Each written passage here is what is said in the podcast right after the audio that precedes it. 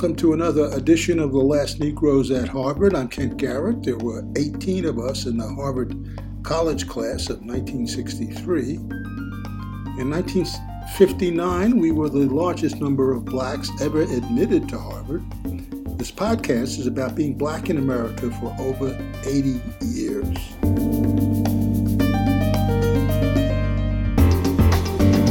It is Thursday, January 25th, 2024. The U.S. is amplifying its war in Yemen in retaliation for Yemen's protest against the ongoing genocide in Palestine. Meanwhile, the International Court of Justice will rule on South Africa's case against Israeli genocide tomorrow. Brian Becker is joined by Vijay Prashad, the executive director of the Tricontinental Institute for Social Research. He says that Palestine and Yemen will not be defeated. Welcome to this week's episode of the Socialist Program. I'm your host, Brian Becker. Today we're talking with Vijay Prashad. He is the executive director of Tricontinental Institute for Social Research. He's the chief editor of LeftWord Books. He's a prolific author and most recently publishing a new book with Noam Chomsky called The Withdrawal Iraq, Libya, Afghanistan, and the Fragility of U.S. Power. Vijay Prashad, welcome back. Thanks a lot, Brian. It's great to be with you as usual. Thank you so much. Uh, right before we started our program today, the announcement came that the ICJ will rule on Friday uh, the ICJ is the primary judicial branch of the United Nations.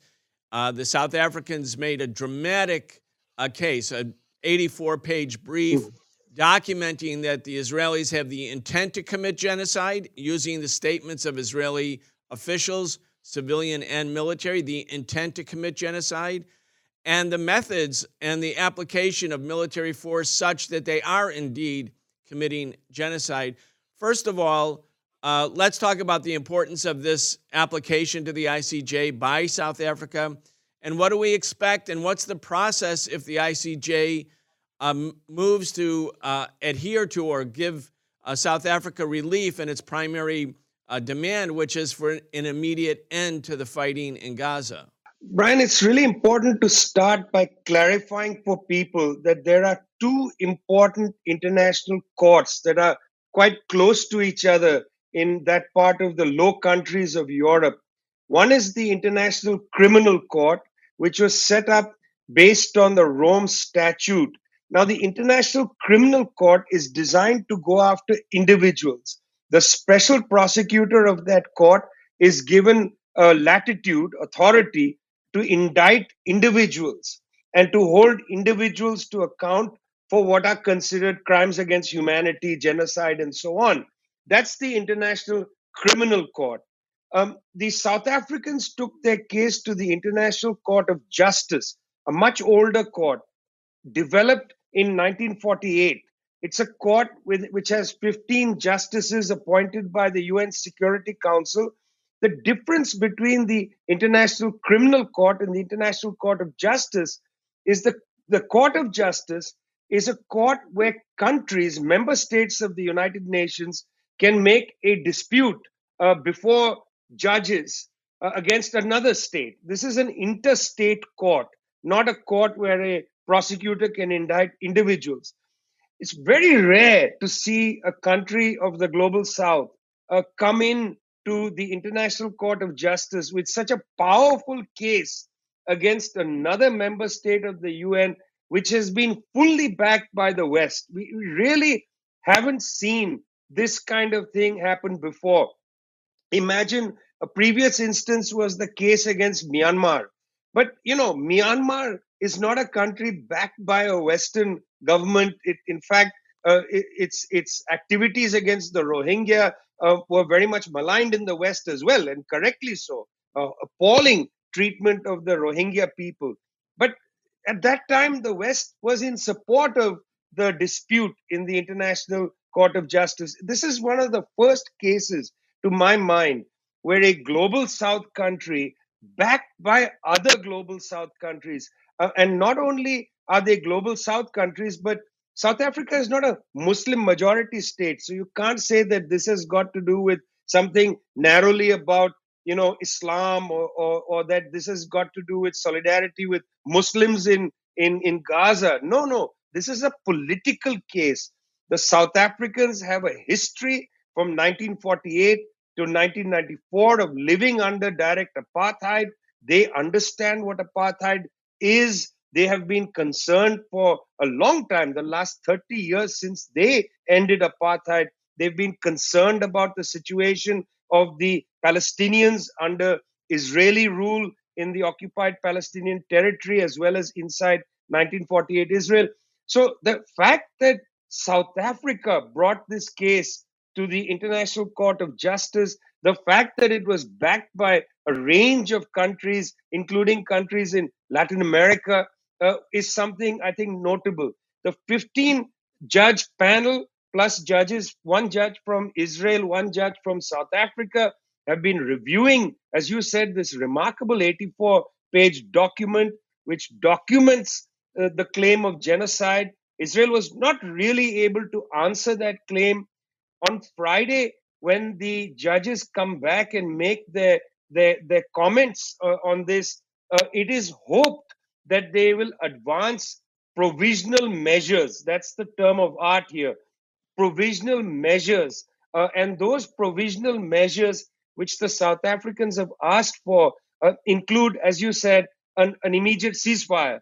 Now, it's important for people to recognize that this court decision is, is, is binding. It's not um, a decision which can be appealed. This is it.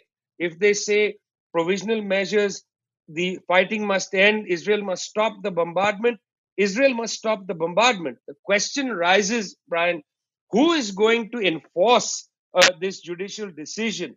And therefore, the um, hearings document will go to the UN Security Council, and it is up. It is incumbent upon the UN Security Council to enforce this this ruling. Now, this is going to put a lot of pressure, Brian, on the US government. The United States won't have the space to veto anything. It's not a UN Security Council resolution. This is a binding ruling coming from the International Court of Justice asking the Security Council and the United Nations to enforce the provisional measures. This is not uh, asking them to frame a resolution. There's no room for a veto. How will Israel react to this? Will they stop the fighting? How will the United States react to this? Will they allow the enforcement uh, of the ruling, if indeed the ruling says on Friday um, that the Israeli bombardments must cease? These are open questions which we will have to uh, return to perhaps next week when it's clearer how they react. What firstly, what the ruling is, and then how Israel and in particular the United States react to it. Right. So Benjamin Netanyahu, the prime minister of Israel, had said, regardless of what happens at The Hague, meaning at the International Court of Justice, this war is going to continue. We're going to go forward. And, you know, uh, VJ, in the last couple days, there was a big announcement, big uh, news in Israel that 21 or 22 Israeli soldiers had been killed all at once. And that was considered like a major news story, uh, evoking lots of conflicting emotions inside of the Israeli body politic. Uh, again, we have 25,000 Palestinians have been killed uh, since October 27th, and it's probably a lot more than that. And 90% of the population has been, or maybe it's 85%, have been displaced. They can't live in their homes because their homes have been bombed and destroyed or badly damaged. So they're they're running, they're fleeing, but in fact, there's nowhere to hide. Uh, those soldiers were killed because they were preparing to demolish buildings. They were putting explosives around the building, and some uh, Palestinian fighter hit a nearby tank, apparently, with a, a rocket propelled grenade. And so all of the explosives blew up while they were still there. But when you think about the Israeli military going through and blowing up buildings and saying, oh, this is in self defense, I mean, how is that not genocide? And how is that not a war crime as defined by the Genocide Convention and other international law that speaks to war crimes? Well, firstly, I think Mr. Netanyahu's statement that they will continue to prosecute their genocidal war regardless of the International Court of Justice ruling is an indication that the Israelis are preparing for the International Court of Justice to offer provisional measures and demand a ceasefire. I think that itself is an indication. But now it's important to recognize what's happening in Israel, within Israel, Brian. I mean, I think um, within Israel, polls are showing that Israelis don't want to know what's happening in Gaza. They simply don't want to know. There's a recognition that this bombardment has been horrific, genocidal, and so on. Gadi Eisenkot, former head of the Israeli Defense Force, leader now of the opposition in Israel, a member of Netanyahu's war cabinet, uh, told an Israeli channel, Channel 12, last week that um, Mr. Netanyahu has lost the trust of the Israeli people and that Israel must go to elections. I found this very interesting that Mr. Eisenkot made this statement uh, right now at this point. Netanyahu is having a hard time balancing his coalition. Uh, there is now, for the first time, internal dissent in Israel around this war. Um, I, I just want to say something parenthetical that it was a little disappointing to me uh, to hear the Saudi foreign minister at Davos at a time when Israel is, in a sense, on the fence on these issues, under pressure from the International Court of Justice. The Israeli military has decided that they are now going to phase three. Uh, you know, this is an important, um, you know, uh, uh, admission by the Israeli military that they're not able to advance their goals. Phase three, by the way, means that they're going to pull out many of the troops from Gaza and just go in on raiding missions. I think the death of these 21 soldiers has rattled the Israeli Defense Force. They're moving now to phase three. At this time, when Israel is being quite weakened on the international stage, unable to actually prosecute its war aims beyond mass destruction in Gaza, um, they've had to withdraw their troops and so on. At this time, Saudi foreign minister makes a declaration at Davos at the World Economic Forum saying, listen, um, we are willing to normalize with Israel if they conduct an immediate ceasefire. I mean, to offer that on the table right now strikes me as extraordinarily revealing of the shallowness of the Saudis when it comes to their support for the Palestinians. The fact that he can make a comment like this in the context when it looks like the pressure on Israel to conduct a ceasefire is going to be enormous, and when there might be pressure as well, Brian, to prevent what the Israeli high officials have been calling the Gaza Nakba or the second Nakba, meaning the erasure of a Palestinian presence in Gaza. At that time, for the Saudis to make this comment, I thought was extremely um, unhelpful for the cause of Palestinian justice. Um, whatever the International Criminal Court rules, however they rule, most likely they will rule for provisional measures. Um, it is extraordinary how the South Africans have lifted the cudgel. And I want to recognize this because I, I see this very much as part of a new mood in the global South. Um, the South Africans not only took this to the court, but then the government of Germany, you know, which has its, as you know, its own history of genocide within Europe, the mass killing of Jews, um, you know, Romani people and others within Europe. The Germans then made a public statement saying, no, no, we back Israel. There is no genocide happening in Gaza. And, you know, at that point, somebody that I've known for a while, Mr. Hage Geingob, the president of Namibia, released a very powerful statement. And I think people need to recognize that, you know, Namibia is not a very strong uh, country on world affairs. It's faced its own challenges since uh, the Southwest Africa won its independence, became Namibia. It's faced a lot of challenges.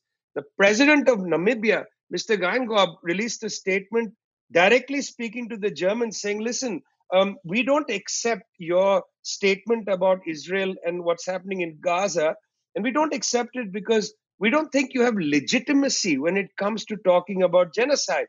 And instead of talking about the Holocaust, which they very well could have, they reminded the world that between 1904 and 1908, the Germans conducted a genocide against the Herero and Namaqua people in then Southwest Africa, now Namibia, and reminding the world of that genocide, he said, you know, countries like Germany should not enter um, a deliberation when it comes to things like genocide. We know better. And I think this is a very interesting development in world affairs where the South is saying we have more legitimacy when it comes to adjudicating issues such as genocide, mass killing, and crimes against humanity because we are its victims. Yeah, so important. Uh, I'm so glad you mentioned Namibia, VJ. And of course, Namibia, or what was then Southwest Africa, uh, became a German colony as a consequence of an agreement uh, in Berlin in 1884, where all the colonizers, the imperialists, the major capitalist powers of Western Europe, and the US was there as an observer, they decided to divide Africa. And they divided Africa, and within 18 years, all African self governance, with the exception of Ethiopia, vanished. In 18 years. I mean, the complete colonization of Africa. And it included a lot of massacres, a lot of destruction of peoples by all kinds of measures. And, you know, when you think about Palestine and you think about all of the countries of the Middle East, they were also part of that. They were part of the colonial division. Uh, at first, a peaceful division before 1914, and then a violent division or redivision after the start of World War I. But these are, this is, I'm so glad you framed it that way, VJ, because there's a reason Palestine has the support of the people in Namibia and South Africa and all the uh, countries and peoples of the global south because they are the colonized people. And this isn't a struggle that began in 18 uh, in, in, in 20 in October 7th and it's not really a, even started in 1948 with the Nakba. It is the history of colonialism as perhaps the dominating issue for the majority of the people on the planet. Uh, and again, the U.S. has always used proxy forces like the Saudi royal family and others in the global south. Uh, there are tensions, yes, but they rule by, you know, a number of different means, but including using proxy or comprador bourgeoisie in the global south, in the colonized or semi colonized parts of the world. But this is an epic battle. And, you know, when you think about what's changed in the world, the Palestinians have said, we will not disappear. We will not be erased by this colonial process. You know, Benjamin uh, Netanyahu was at the United Nations two weeks before October 7th. And I want to, we have some B roll of it. It's a, him showing a map, and it includes Saudi Arabia. That's one of the reasons I think it's important to notice because there's Netanyahu showing, look, we now have peace with all of these different Arab countries. We have peace with Egypt. We're going to have peace with Saudi Arabia because Saudi Arabia was on the verge of normalizing and creating a diplomatic relationship, normal relations with the state of Israel. Uh, and if you look at that map closely, VJ, there is no Gaza, there is no West Bank. It's a complete erasure of the Palestinian people. This was two weeks before October 7th. This colonial project where the indigenous people, the indigenous inhabitants, the people who have lived there for thousands of years, are being erased because it's in the interest of colonial powers. And what happened on October 7th is the Palestinians said, No, you're not going to erase us. Uh, we're here. And if you look at the, what's going on in the past four months, the South African case, the global protest movement, the statements of countries like Namibia. Uh, it's, it's brought Palestine back to the fore. So, you know, what are the Palestinians supposed to do? Be erased silently, quietly, go down, just be, you know, have either a cultural genocide or a complete diaspora or an actual physical genocide without struggle? Or will they and should they struggle? And Palestine has made it clear using all kinds of methods that they won't be erased. They're going to keep fighting.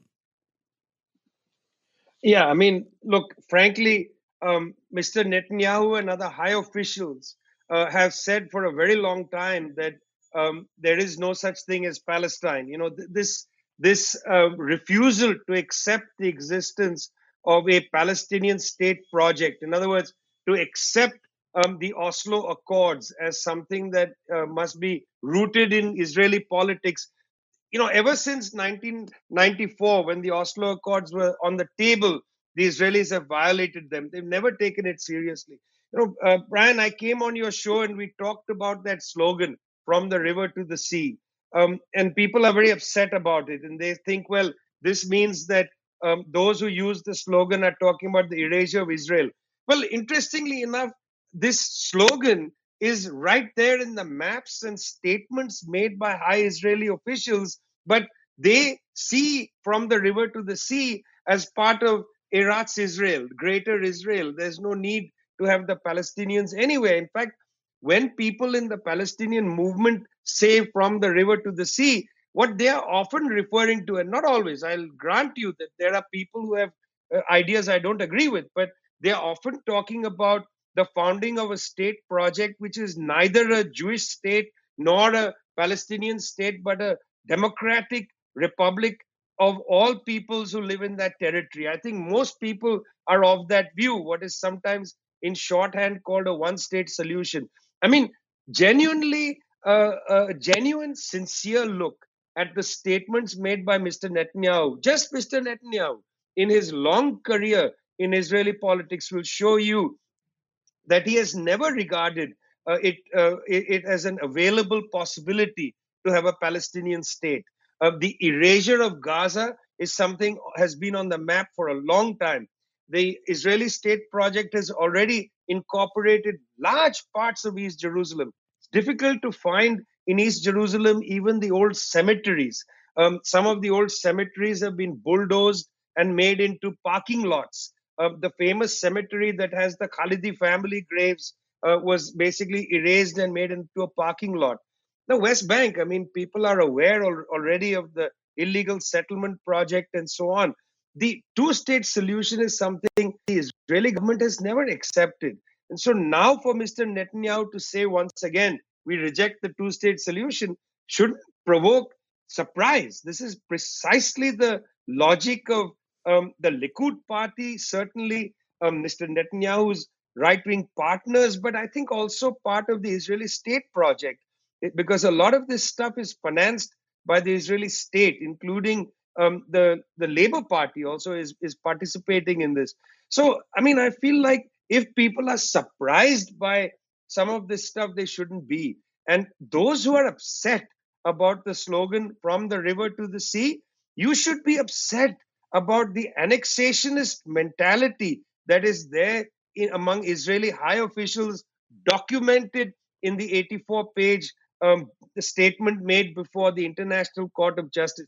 Just go and read those pages uh, that are available at the International Court of Justice website, and you will see statement after statement essentially saying that the Palestinians have to be removed. That is a violation of the Fourth Geneva Convention under the um, the, the idea of population transfer. It's a war crime. Uh, you will see use of language like human animals, savages, and so on, dehumanizing language used by not fringe right wing elements. You know, Brian, we are used to fringe right wing elements using this sort of language. These are high officials of the government, including the president of Israel, Isaac Herzog. Isaac Herzog was photographed signing his name to bombs that were used to drop on residential areas in Gaza. Mr. Herzog was then welcomed at the World Economic Forum as a legitimate, um, you know, world leader. Mr. Herzog should soon be too scared to travel. Why? Because they should be using universal jurisdiction, a warrant for his arrest uh, for war crimes against the Palestinians. If the ICJ provisional measures comes out, I am sure there will be a lot of pressure, Brian, on the International Criminal Court to file individual warrants against people like Isaac Herzog. And I am sure a judge, somebody like Bartholomew Garzon in Spain, is going to use universal jurisdiction to file um, a some sort of you know Interpol warrant for the arrest of people like Isaac Herzog, Benjamin Netanyahu, and all the people, the high officials who've been involved at least in this war against the Palestinians. Uh, there's precedent for that as well, VJ. Uh, you know, Pinochet, the military dictator in Chile, uh, thought he had impunity, but actually, this same concept and principle was applied, and he was arrested while traveling. Donald Rumsfeld, after the Iraq War, had to restrict his travel because uh, courts in Europe were, you know, eager to prosecute uh, American officials for war crimes against the people of Iraq. I mean, it's not actually a small thing. So when we look at what's going on, you see, uh, VJ, and this is what we talked about in our last show, that uh, there's an attempt to caricature, demonize, and, and, and sort of cast those advocating Palestinian liberation as advocates of genocide. And then River to the Sea has been demonized on college campuses, and student groups are being shut down because they're chanting from the river to the sea, Palestine will be free. The Likud party, and Benjamin Netanyahu is the leader of the Likud party, they have that same slogan in their manifesto from 1977. Their intention was to take all of Palestine, as you, as you said. We're reaching this climax. I feel like we're reaching a climax. Netanyahu has been fully embraced by, by Biden. And I think Biden, we, we thought, or I certainly thought a, a month or two ago, that the U.S., because Israel was becoming so globally isolated, that the U.S. would sort of restrain Israel or tell them to stop. I thought that might happen and that a deal could be worked out, some sort of deal, either a long term deal or an interim deal.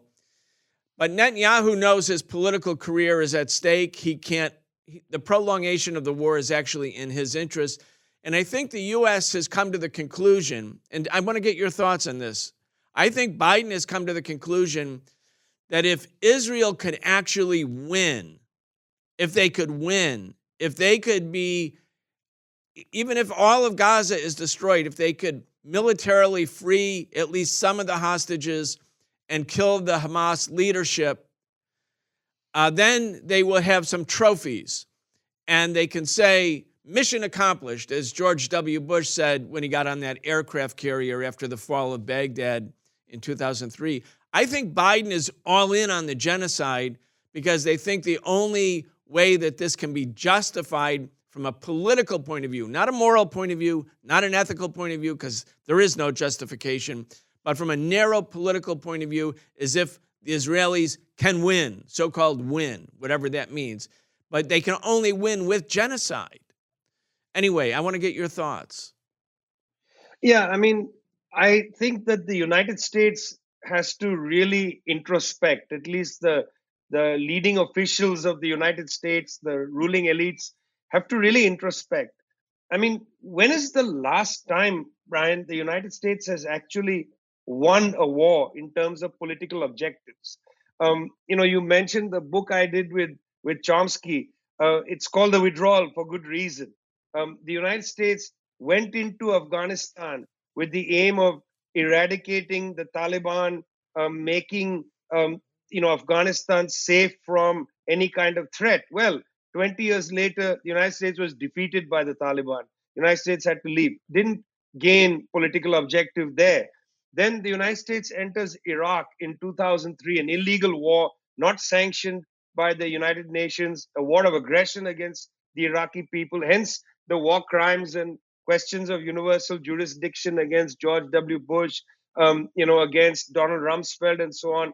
Um, well, then again, you know, almost a decade later, it didn't take 20 years, the United States discovered little more than a decade later that, well, they had to leave. And in fact, they found that Iranian influence in Baghdad had increased, not US influence.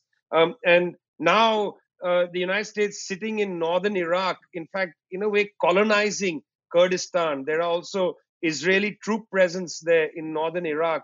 Um, you know, they are being called upon by the Iraqi government. And in fact, this statement reiterated at Davos um, by the Iraqi prime minister saying, well, you know, the US must now remove troops from all Iraq territory. So much for attaining any war aims in Iraq. And then let's move on to Libya 2011. United States with France uh, under the cover of NATO bombs that country, destroys the state, murders Muammar al-Gaddafi, and then leaves what? Chaos. There are at least two governments sitting in Libya. No real war aims uh, achieved because Libyan oil is now still offline for Europe. Uh, part of the reason why Europe is struggling to survive, part of the reason why Europe became more energy dependent on Russia, as it turned out. Um, the United States is a very poor judge of what victory is. And you already referenced George W. Bush's mission accomplished moment. Very poor judge of victory. In this case, you know, people need to reflect. If you're going to back the Israeli uh, position, Mr. Netanyahu's war cabinet, all the way to victory, victory means completion of the genocide. That's what victory means. I mean, you know, Hamas as an organization, the, the Islamic resistance movement, the acronym is Hamas. Hamas was only founded in 1987. Hamas was not there in 1948. The Hamas was not there during the uprising of 1936. Um, there has been a Palestinian resistance movement that long preceded Hamas, and there will be a Palestinian resistance movement that comes even if Hamas is, as it were, destroyed now. Um, because unless there is justice for the Palestinians, that resistance movement is going to continue. It will germinate somewhere.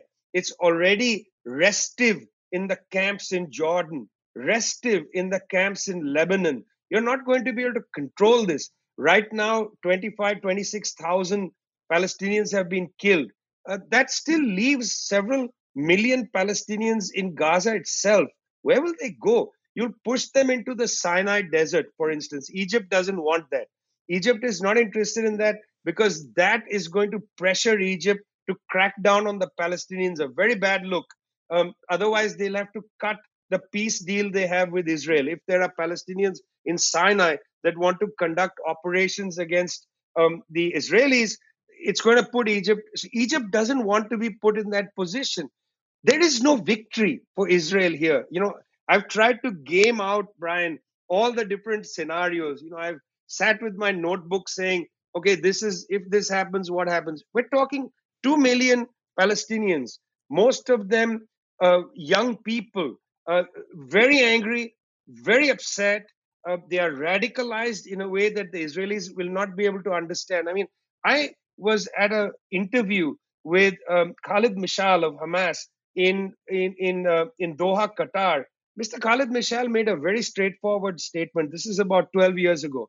Mr. Khalid Mishal said, you know, those people who demonize Hamas, they don't know what kinds of political views are germinating in the camps and small towns of Gaza.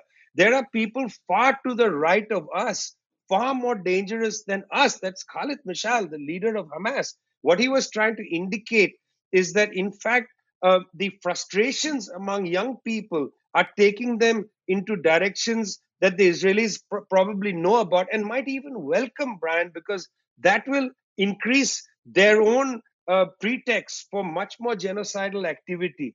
I think people need to understand that there is no way for the Israelis to win unless they quote unquote complete the genocide. The Biden administration is, in fact, you know, shoulder deep in the blood of Palestinians in this in this war, cannot extricate itself himself. Mr. Biden travels around the United States. Everywhere he goes, he gets heckled by people in the crowd, calling him genocide Joe, calling you know calling for a ceasefire in Gaza. I mean, if Mr. Biden even hopes to have a chance at re-election uh, against perhaps Donald Trump, he's going to and his team are going to reflect deeply on how their geopolitical strategy is going to bring down um, their possibility of re-election. I think already has has brought curtains to it. Um, they have no exit strategy. Mr. Antony Blinken, Secretary of State, looks more and more haggard. Brian, every time I see him on television, he looks more destroyed and devastated. I don't think he knows what's going on. Um, you know, the fact that the United States bombed Yemen repeatedly now, second time, uh, in fact, a very large attack, 87 strikes um, this the fact that the United States with Britain attacked Yemen shows their absolute cluelessness about what's happening in the region. They have no idea what they're doing, and as a situation like this unfolds and they have no idea, they go to what they know, which is attack, which is violence. Uh, they don't have any way of understanding the politics of what they're doing. Hence, Afghanistan, Iraq, and Libya. And now, of course, um, they are entering this conflict in Yemen. And I, I would say to the people in the United States, you're making a big mistake. Do not enter this conflict once again. You already entered it on the backs of the Saudis, and the Saudis are desperately trying to find a way to get out of that conflict because, in many ways, they have been defeated. You, uh, when President Obama announced the the desire to pivot to Asia back in 2011, I think he represented a faction within the U.S. ruling class establishment that was thinking geostrategically.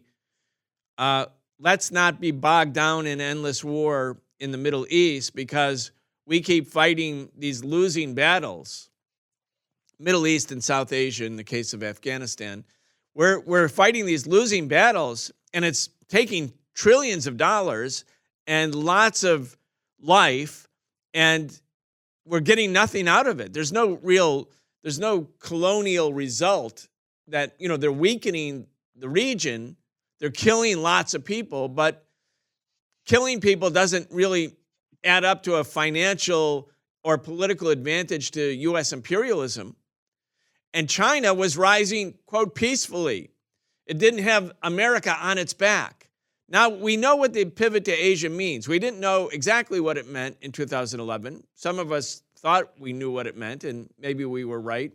But it really meant turning the U.S. military and enormous economic and political pressure on China to, quote, contain China, slow down China's growth, because the U.S. views China's development as a losing, uh, a part of a losing equation uh, a sort of a zero sum game because if China rises, the US empire thinks it's at the diminution of America. And perhaps from the point of view of imperialism, not from the Amer- point of view of the American people, maybe it does diminish the power of the empire. But here we are, Vijay, in 2024, you know, 13 years after the pivot to Asia. And the US and its foreign policy establishment and the military bogged down again because this is Israel's war, but it's really America's war. I mean, Israel could not actually do what it's doing without America's full engagement.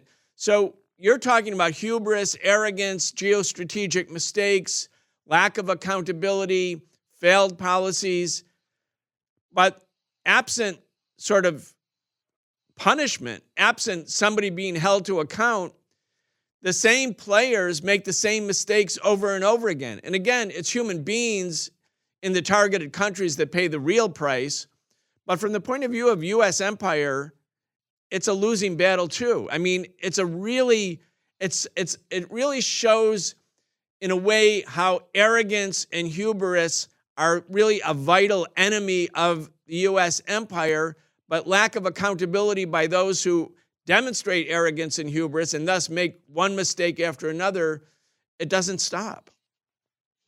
It says a lot, Brian, about also the information order in, in the West in general, not just in the United States. You know, I looked at polling data recently, and in the United States, majorities of people want a ceasefire in Gaza. Majorities of people think that the United States is spending too much money in Ukraine those are sane opinions. Um, the ruling elites and the government are not there with the public on these issues. You know, um, th- this is Pew uh, type polling. You know, so it has some legitimacy. There are people saying we want a ceasefire, majorities of people, and saying we don't want to spend all this money. Forty-four percent of Democrats, in fact, saying that too much money is going to Ukraine. Um, 67% of Republicans.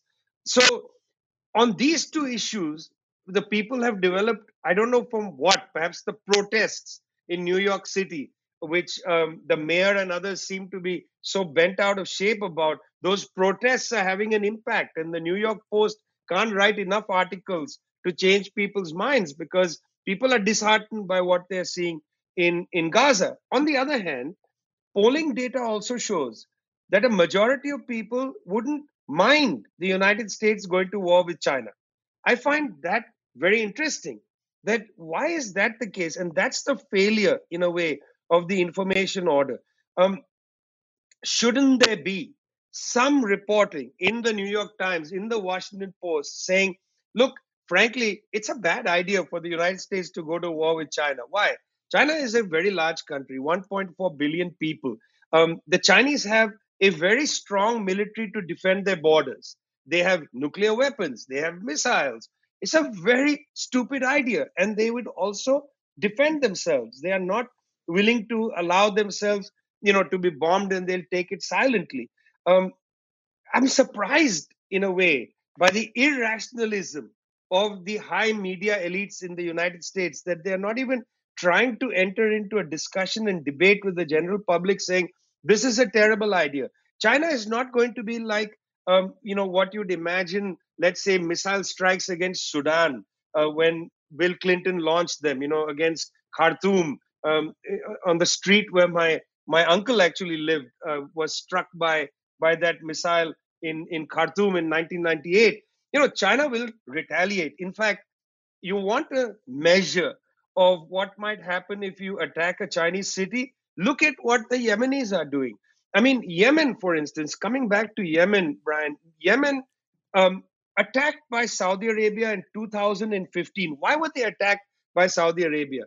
because a popular movement from the north of Yemen, bordering the uh, Saudi uh, Yemeni border, uh, decided to lead a big march from their part of the country in Yemen to Sana'a, the capital. Now, these people who marched are mostly from the Houthi tribe. They are not Houthis, by the way. This is the Zaidi uh, Islam movement. They, are, they have a political movement called Ansar Allah. They are Zaidi Shias uh, people should know that the Zaidi Shias used to once rule Yemen um, around, and you know they defeated the Ottomans just before the British colonial elite took over southern Yemen in 1839. Zaidi Shias have a very long history of being rulers in Yemen. Anyway, the Houthi tribe, they are Zaidi Shiites, they marched to Sana'a and they led a big national movement against inflation, against the destruction of the country and overthrew a government, the Hadi government, which was sitting in a Movenpick hotel. People may not know Movenpick. Move and pick is a five-star hotel. They spent two years in this Movenpick hotel trying to create some national reconciliation plan. Well, the Zaidi Shias, uh, led by this movement called Ansar Allah, decided, forget it. We're not going to sit around in some hotel and for two years discuss this while people are starving. We're just going to march to Sana'a, and they took over the government. Um, the Saudis did not like that, started a war. That war has been going since 2015 till today. Almost nine years that war has been going. Saudis mercilessly bombed the country, destroyed the infrastructure, destroyed uh, the port, attacked the roads, you know, made it very hard to survive. The Yemenis have survived. Not only have they survived, they fought back. They defeated Saudi Arabia. Now, when this uh, war, genocidal war took place, is taking place in Gaza, the, the Ansar Allah movement and the Yemeni government said, we are not going to allow particularly ships with Israeli flags, but any ship that is um, you know, providing supplies to Israel, not going to be allowed to get through our waters. And they started attacking them. United States says we're going to bomb you. Let me ask the US planners a question from your show, Brian. Let me ask Lloyd Austin. Have you studied what Ansar Allah and the Yemeni people went through against the Saudis, do you think they are going to be deterred by half a dozen cruise missiles? Do you think they care? They have fortified themselves to battle against relentless Saudi bombardment. These things that they are doing, which are killing Yemeni civilians, by the way, are not going to impact what's happening in Yemen. They are going to keep fighting. If you want to understand what it's going to mean to go to war against China, study the Yemenis. The Yemenis are united to defend their country against any and every attack, including by the British. I mean, the British, disgraceful. Britain colonized Yemen from 1838 till 1962. It's a disgrace that they feel that they have the right to bomb Yemen again. It's disgraceful. Rishi Sunak should be ashamed of himself for that. The Yemenis aren't going to back down because of somebody has come and pricked them with a pin. They have faced much worse from the Saudis. And that's a good place for Lloyd Austin and others to study, and for the editors of the New York Times to study what it might mean if the US thinks it can go and attack China. The Chinese are not going to be subordinated. This is not Sudan 1998. They are going to fight back. They're going to defend their borders. Um, so, I mean, there needs to be, when I use terms like hubris and so on, Brian, there needs to be some reflection in the United States, in the upper reaches. Some sanity needs to be there. And I think we, as people who are interested in bringing some sort of sensitivity and rationality into the public discourse. Uh, we are trying to play our role, but look, the moment we try to play our role, they malign us. You know, they say you are this, that, and the other thing. Look, let's have a conversation. Why do you feel the need to malign um, us rather than have a conversation with us? I mean, I thought these people are supposed to be democratically minded. Well, I'm glad you mentioned Yemen. If we had a, a, a image of the map of the Middle East where we could show Yemen, I would love to have it because Yemen, when you compare it to Gaza, is very big. Uh, and it's a huge area, and the and the struggle between the Yemeni people and the Saudis created a military infrastructure like Gaza, which was largely underground. I mean, the tunnel structure that the Israelis have so much trouble penetrating in Gaza I mean, that's small compared to what the Yemeni resistance forces have developed over these last years. And you're right, Vijay. I mean, U.S. Special Operation Forces were on the ground in Yemen, and they were giving the bombing coordinates to the Saudi military, to the Air Force, the Saudi Air Force, so that they could drop thousands of bombs and missiles on the people of Yemen. And they did not persevere, they did not win. So you had the U.S., I mean, this is the irony of the situation. George W. Bush bombed Yemen. Obama bombed Yemen. Trump bombed Yemen. Now Biden is bombing Yemen. And what's the consequence? What's the result? On American TV, people talking about how Yemen is a terrorist entity. Like, really? I mean, if you drop thousands of bombs and support the bombing of a country by, in this case, Saudi Arabia, and you do that for that long, four consecutive presidents have been bombing Yemen, but Yemen is the terrorist. I mean, it shows the absurdity of the narrative. I mean, it's the same with Cuba.